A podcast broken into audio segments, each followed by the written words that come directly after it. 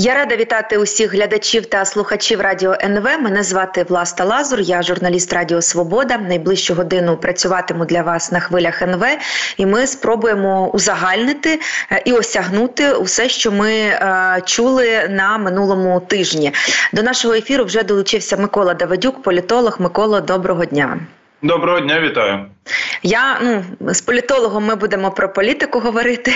А, В Україні мені так видається, розгорівся такий непоганий, е, чималий маю на увазі політичний скандал, тому що опозиція в особі екс-президента Петра Порошенка поскаржилася е, в Євросоюз на чинну владу, е, яка, як заявив Порошенко, порушує їхні права, тобто права опозиції, шкодить їхньому там виїзду за кордон, у відрядження. Владі це не сподобалося. Там сказали, що майте совість і не втручайтеся в процес вступу України в ЄС. Мовляв, не треба скаржитися Брюсселю на такі внутрішні проблеми. Але тут, як зауважує низка експертів, що проблема якась якраз полягає в тому, що оце обмеження опозиції е, воно й може стати на шляху до до вступу у Євросоюз. Ну тим не менше, Микола, ти е, на чиєму боці? На тих, хто на тому, хто каже, що е, не треба порушувати внутрішні проблеми перед Євросоюзом. Е, мовчіть всі, і давайте до вступу в ЄС не будемо скаржитися. Чи ти належиш до тих, хто каже, та ні, це проблеми, і треба про них говорити, навіть якщо це проблеми у Петра Порошенка? Ну я думаю, що держава ж не повинна підставлятися через власні проблеми Петра Порошенка. Якось коли треба було отримати ці.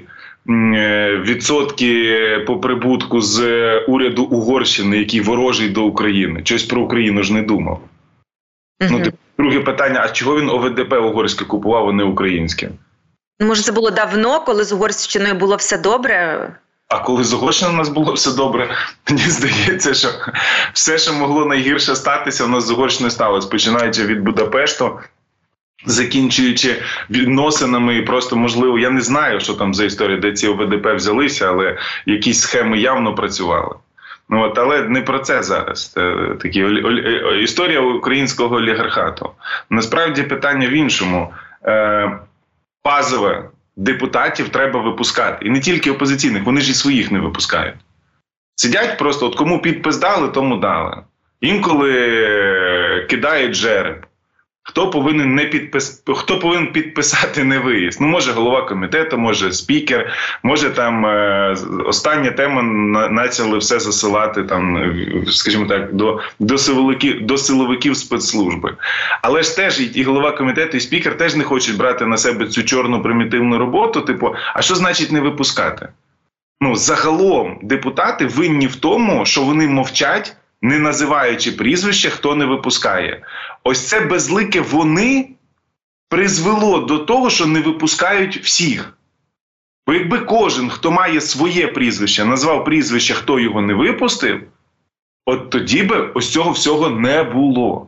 Бо те, що зараз ось говорять, ну мене не випустили, хто? Ну, виходить так, держава Україна. Ну і Євросоюзі кажуть: ну раз держава Україна тебе не випустила, вся влада вас не випустила. Ну, значить, у вас там проблеми з демократією, у вас там проблеми з опозицією. Я веду до чого? Є деякі політики, які грають свою гру. Є деякі політики, які роблять. Просто собі політичні бали і за кордоном, і всередину, роблячи піар на тому, що їх не випускають. Але є ж проблема і решти 400 депутатів. Бо виходить так, що найбільш привілейована партія в Україні це ОПЗЖ. От ОПЗЖ, скільки в Ніцу і в Монако треба виїжджати, ОПЗЖ виїжджає. Декому, правда, доводиться по дорозі ще бізнес продати за супердисконтами. Ну така чорна п'ятниця. Але в них проблем з виїздом немає, якщо вони не в бізнес-переговорах. Тому проблема є з обох сторін. Тих, хто піариться на цьому, і тих, хто не випускає, треба називати прізвища. Зрозуміло, що є ризик е, цього е, ревнощів до великого такого, е, до великої такої глобальної західної сцени. А хто ж там буде танцювати, хто ж там буде що розказувати? Але є проблема, є депутатський рівень. Домовтеся, що депутати працюють з депутатами, президенти працюють з президентами і прем'єрами. Бо просто коли приїжджає на Мюнхенську конференцію 40 американських депутатів. То нам, щоб їх, ну умовно кажучи, з ними поговорити, їх опрацювати, донести нашу позицію. Давайте, що наші і не всі англоговорящі, то хоча б один до двох, один до трьох. Наша делегація повинна бути більша. А виходить так, що приїхало чотири. Три з влади, один з опозиції. Ну, це не в які, ну, скажімо так, хоча б на рівні приїжджати. Хоча б там один до одного, але ж крім американців, що були німці, французи, там були британці. Тобто, як працює парламентська дипломатія в даному випадку ніяк. І це проблема через те, що виходить, е, одна сторона грає, ми вас не випустимо. А що ви нам зробите? А друга, а ми тоді будемо підставляти всю державу, щоб було ось так. І тоді знов сторона влади каже: Ах так, тоді ви підставляєте наступ ЄС, знаючи наскільки це цінно для людей і стратегічно для держави. Виходить, що частина ось цих е, любителів дешевого піару і частина влади грають інтересом держави в своїх персональних політичних цілях. Микола, так а Микола, таке рішення в кого на столі? Де де, де лежить рішення? Де воно сховане? Це ж депутати знають. Звідки це лише депутати депутати знають? Я ж не депутат. Ну коли ти виїжджаєш, хтось тобі ж каже ні. І цей хтось від когось. Ну не буває, що там в вертикалі влади, яку там вибудували, є так я ж теж про це кажу. Ну я собі складно да, да, Ми знаємо, що там е, Олександр Корнієнко і Руслан Стефанчук щось там е, підписують про виїзд або не виїзд. Там востаннє, до речі, е, коли Порошенко виїжджав, здається, на Мюнхенську конференцію, його ж не випустили, бо здається, пояснили, що ця поїздка становить якусь загрозу для його життя і безпеки. Тобто про нього потурбувалися навіть. Тобто, але я я про те, що ну я з великою повагою ставлюся до парламентарів, парламентаризму і його до голови Верховної Ради, але я дуже сумніваюся, що вони тут суб'єктні і ухвалюють рішення, хоча й підписують їх. Ні, так це це гарна нагода взяти в нього широке розгорнуте інтерв'ю, що пан Степанчук е, зміг заявити, власне, ну якщо він що називається невинен і він цього не робив, ну нехай тоді скаже, хто хто йому ці задачі спускає, чи можливо йому якось контролера поставили, щоб за ним дивився, можливо, ще щось, я ж не знаю. Ну от нехай нехай розповість, тому що виходить, що оця внутрішньокуларна ігра, а давай їх всіх візьмемо під ковпак, вийшла з під контролю, коли виходять уже на рівні резолюції Європарламенту так ми виглядаємо як Угорщина.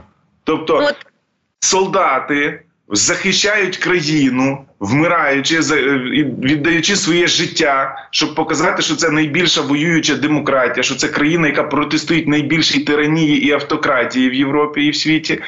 То хтось типу не випускає. Ну, згадайте, спеціально ж е, випускали раніше. Їдьте агітувати в Турцію, їдьте агітувати в Італію. Ну їх познімали. Ну ну своїх, як мінімум, тих, що випускали. Потім шантажують. От потім знову ж таки депутати так досі й не відмилися від тих конвертів. Зараз починають декларації показувати. Ну в того квартира, в того квартира, в того зрозуміло, що депутати не ідеальні, і їх є чим шантажувати. Через це вони мовчають. Ну, от, Але але треба конструктивний діалог. Треба всередині перезавантажити цю річ. Бо якщо вони будуть свої внутрішні питання виносити в західну пресу і західним інституціям, це демонстрація двох речей: що ми цим самим шкодимо своєму шляху в ЄС. Раз, друге, реально по факту доводимо, що в нас ці інституції не працюють. Е, Микола, я ще раз просто для контекст нагадаю нашій аудиторії. Тобто е, Порошенко, наскільки я розумію, звернувся до європейського комісару з питань е, розширення, і оцей комісар 29 лютого власне опублікував цей лист від Порошенка, і там ну йшлося про те, що Порошенко просив його вплинути на український уряд чи на Україну, змінити оцю, як він каже, дискримінаційну практику невипуску депутатів за кордон. І там Порошенко навіть рішення пропонував, е, щоб, наприклад, цей е, єврокомісар звернувся до уряду України у разі відсутності відповіді і порушив це питання е, в ну в звіті там час від часу Єврокомісія. От, от, оце він вліз в ті деталі, в які влазити не треба. Тобто це занадто, ти думаєш? Занадто 100%. Угу. Занадто 100%, ну, мені здається, цей діалог треба було, ну, знову ж таки, зрозуміло, для чого це владі. Це контроль депутатів, це контроль всього парламентаризму, це е, монополія на міжнародку, це монополія на заголовки та обложки. Типу, е, це любов всіх тільки одного. Але ж е, ми так не виграємо і не виживемо, якщо типу всі всі перемоги будемо приписувати там комусь одному. в цьому ж немає знову ж таки е, виграє країна. Виключно не буде там когось одного, хто сказали, що ось якби не він, то все. Ну, типу, ні, так точно не буде. І люди не будуть так пам'ятати. Але зараз, коли є енергія і сила будь-кого там з депутатів, з дипломатів, з багатьох інших, ну, наприклад, знову ж таки, не хочу там піднімати ці старі теми, але так само ж питання і послів. Ну, коли Норвегія, яка дає чи не найбільше зараз грошей в Європі, не має посла, чи Британія, яка найбільше допомагає на континенті, не має посла. А єдиний там кандидат це міністр, при якому тягали мільярдами. Ну це ж теж не робота. От Тому зараз е, за, за, ну, Просто потрібно, щоб в них в самих був діалог. Так, вони ж ну всі прошені, всі не хочуть, всі не можуть. Ну, типу, в кожного ж своє бачення. Краще піти єврокомісару настукатись. Дивіться, єврокомісару будуть ходити стукати, коли вже вступимо в ЄС. Бо тоді, хоча б, хоча б один щит. Загальний спільний буде над нами, і хоча б тоді вже наша нова команда буде більше ніж наші вороги. Ну, от бачиш, Миколо, ці ці двоє, я маю на увазі е, Зеленський і Порошенко. Вони, от мені здається, що живуть в якійсь парадигмі Ти стадіону. стадіоні. Так, от стадіону вони не можуть якісь пробачити один одному образи. Той не випускає того за кордон, а той іде і скаржиться е, єврокомісарами. Так, в принципі, але... кожен має, мабуть, якусь свою особисту правду, але це трохи розходиться з інтересами. Так, Але це їхні персональні проблеми. Це це їхні персональні проблеми. Якщо вони вважають себе президентами, один екс, один поточний, але всі в якийсь момент будуть ексами, тобто вони зрівняються в якийсь момент. Але, типу, залишиться спадок в американській політиці. Дуже важливо твоє legacy. Що ти залишив після себе? Якщо вони залишать, що вони били чуби, мішаючи Україні вступити в ЄС, замість того, щоб разом допомагати їй вступити в ЄС і в НАТО то це не консолідація еліт, це робота на свої персональні інтереси. Такого державі не треба. Ми таке вже бачили. Бо коли ми сваримося тут і не вступаємо в ЄС, від цього виграє виключно Москва. Виключно Москва. І їхні персональні амбіції і роздуте его, причому в обох, грає зараз проти держави. І те, що в них е, стадіон був найбільшою емоцією в їхньому житті, вони відчули себе рок-зірками це не значить, що що його треба відпустити в поточних військових політичних подіях. Бо забороня... ну, дивіться, це дико забороняти депутатам виїзд за кордон. Але точно так же дико жалітися, заважаючи вступу. Ось це дві позиції неприпустимі, і оби, і їх обидвоє це зробили. Зробили це разом. Е, Микола, ти говорив про спадок. Важливо, е, який спадок кожен по собі залишить. Е, виглядає так, що президент Франції Мануель Макрон хоче по собі залишити дуже серйозний спадок, тому що він на минулому тижні двічі сказав про те, що він не виключає відправку військових європейських країн до України. Спочатку, там, коли він сказав це вперше, всі це спростували. Потім він сказав це вдруге, буквально напередодні і сказав: Ви, ви, ви все правильно зрозуміли. Я не обмовився. Я дійсно цей момент е, не виключаю. Мені здається, це якась е, кардинально нова риторика в цій всій історії в історії підтримки е, з боку світу України. І ми пам'ятаємо, що колись так само з обережних розмов починалися розмови про танки, про далекобійні ракети, про F-16, І зараз щось із цього вже стало реальністю, щось на шляху. Як ти думаєш, навіщо це Макрону? Теж для спадку? Чи в нього якісь інші інтереси?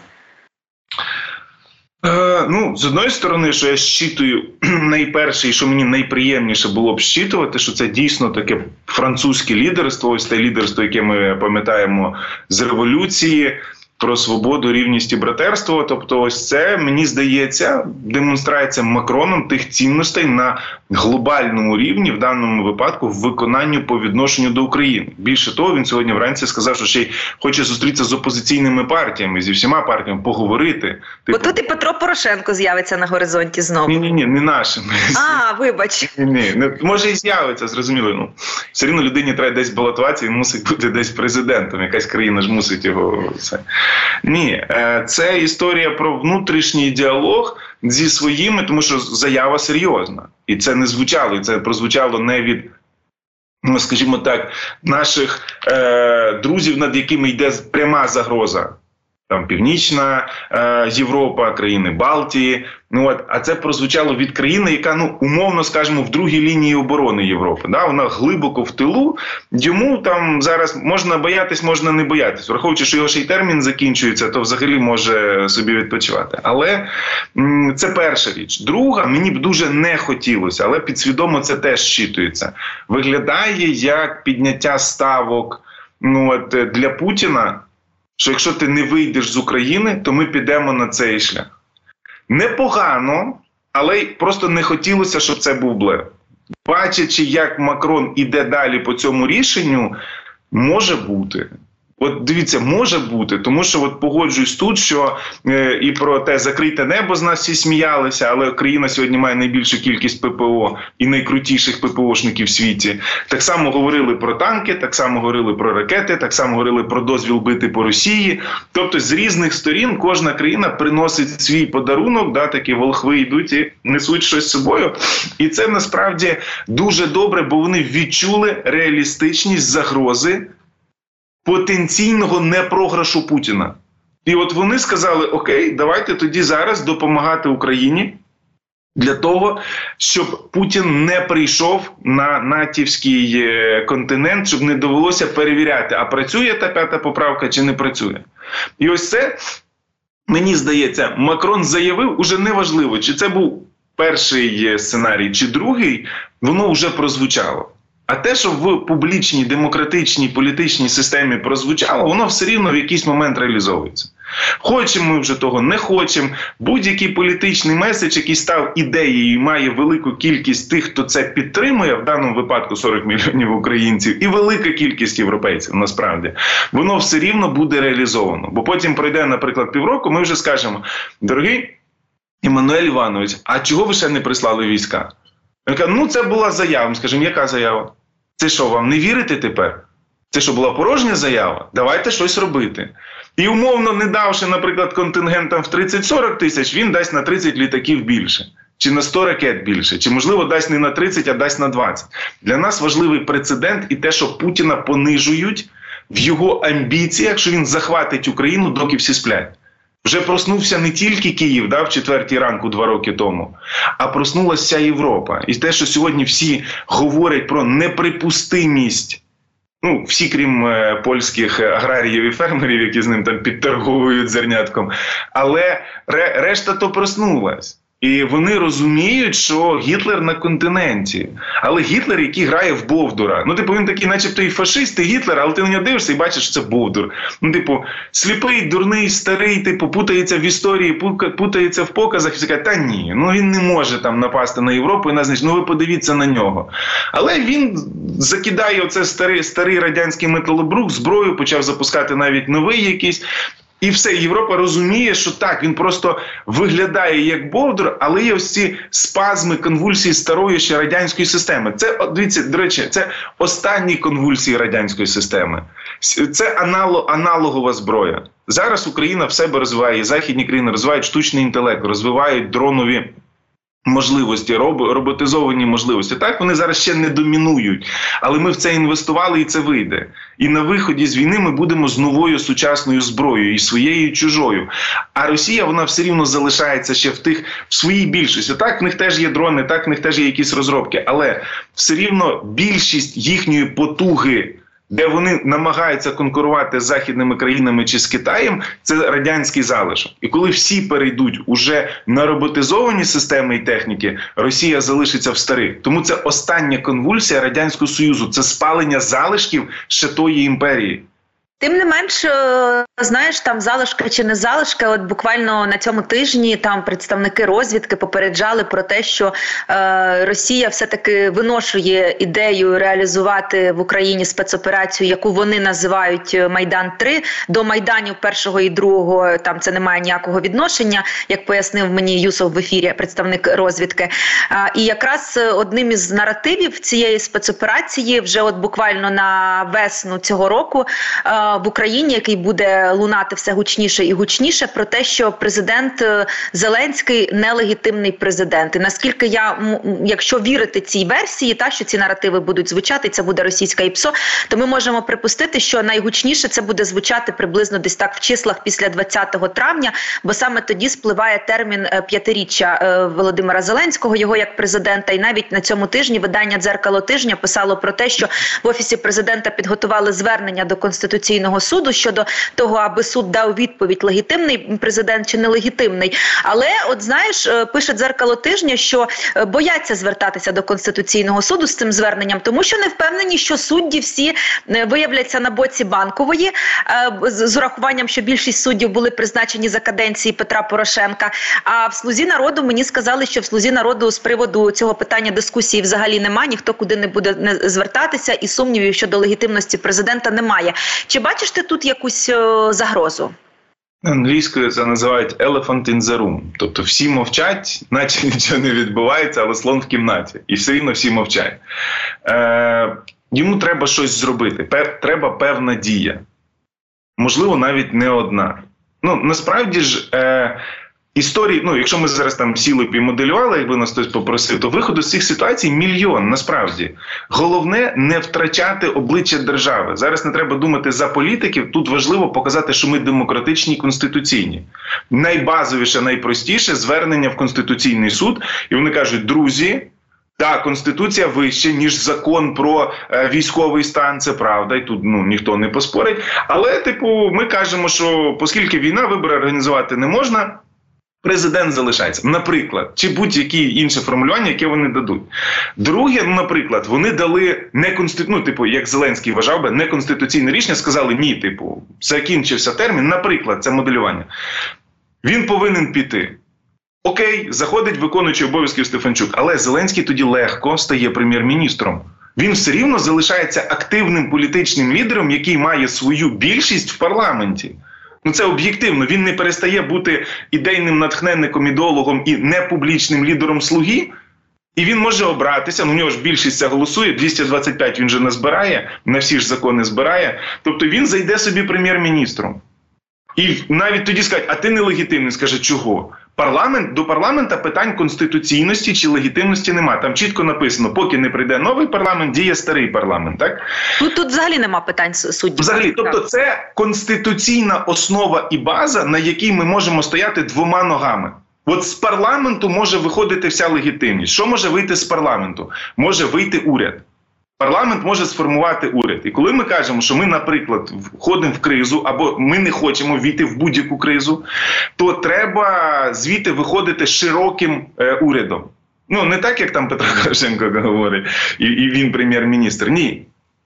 В кого більшість, той буде формувати, але всі повинні бути представлені, ну крім там ОПЗЖ і російських зрадників, для того, щоб вони відчували, що це їх парламент, і для того, щоб не було ось цієї історії, що ми ОПЗЖ тримаємо в тюрму, не садимо, бо вони наші військовополонені і голосують за все, що попросимо. Так ось цього не треба. Бо російський фактор в українському уряді тоді просто зведе з глузду всіх єврочиновників і західних бюрократів, які скажуть, стоп, а як це ви воюєте з Росією? ОПЗЖ вас в коаліції і в парламенті? Що зараз відбувається?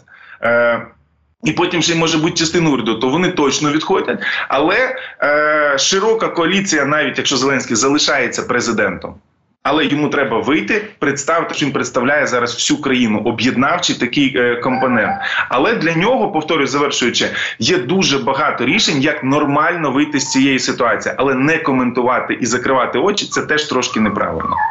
Миколо, дякую дуже. Микола Давидюк, політолог. Ми спробували коротко обговорити найважливіші політичні заяви і тенденції тижня.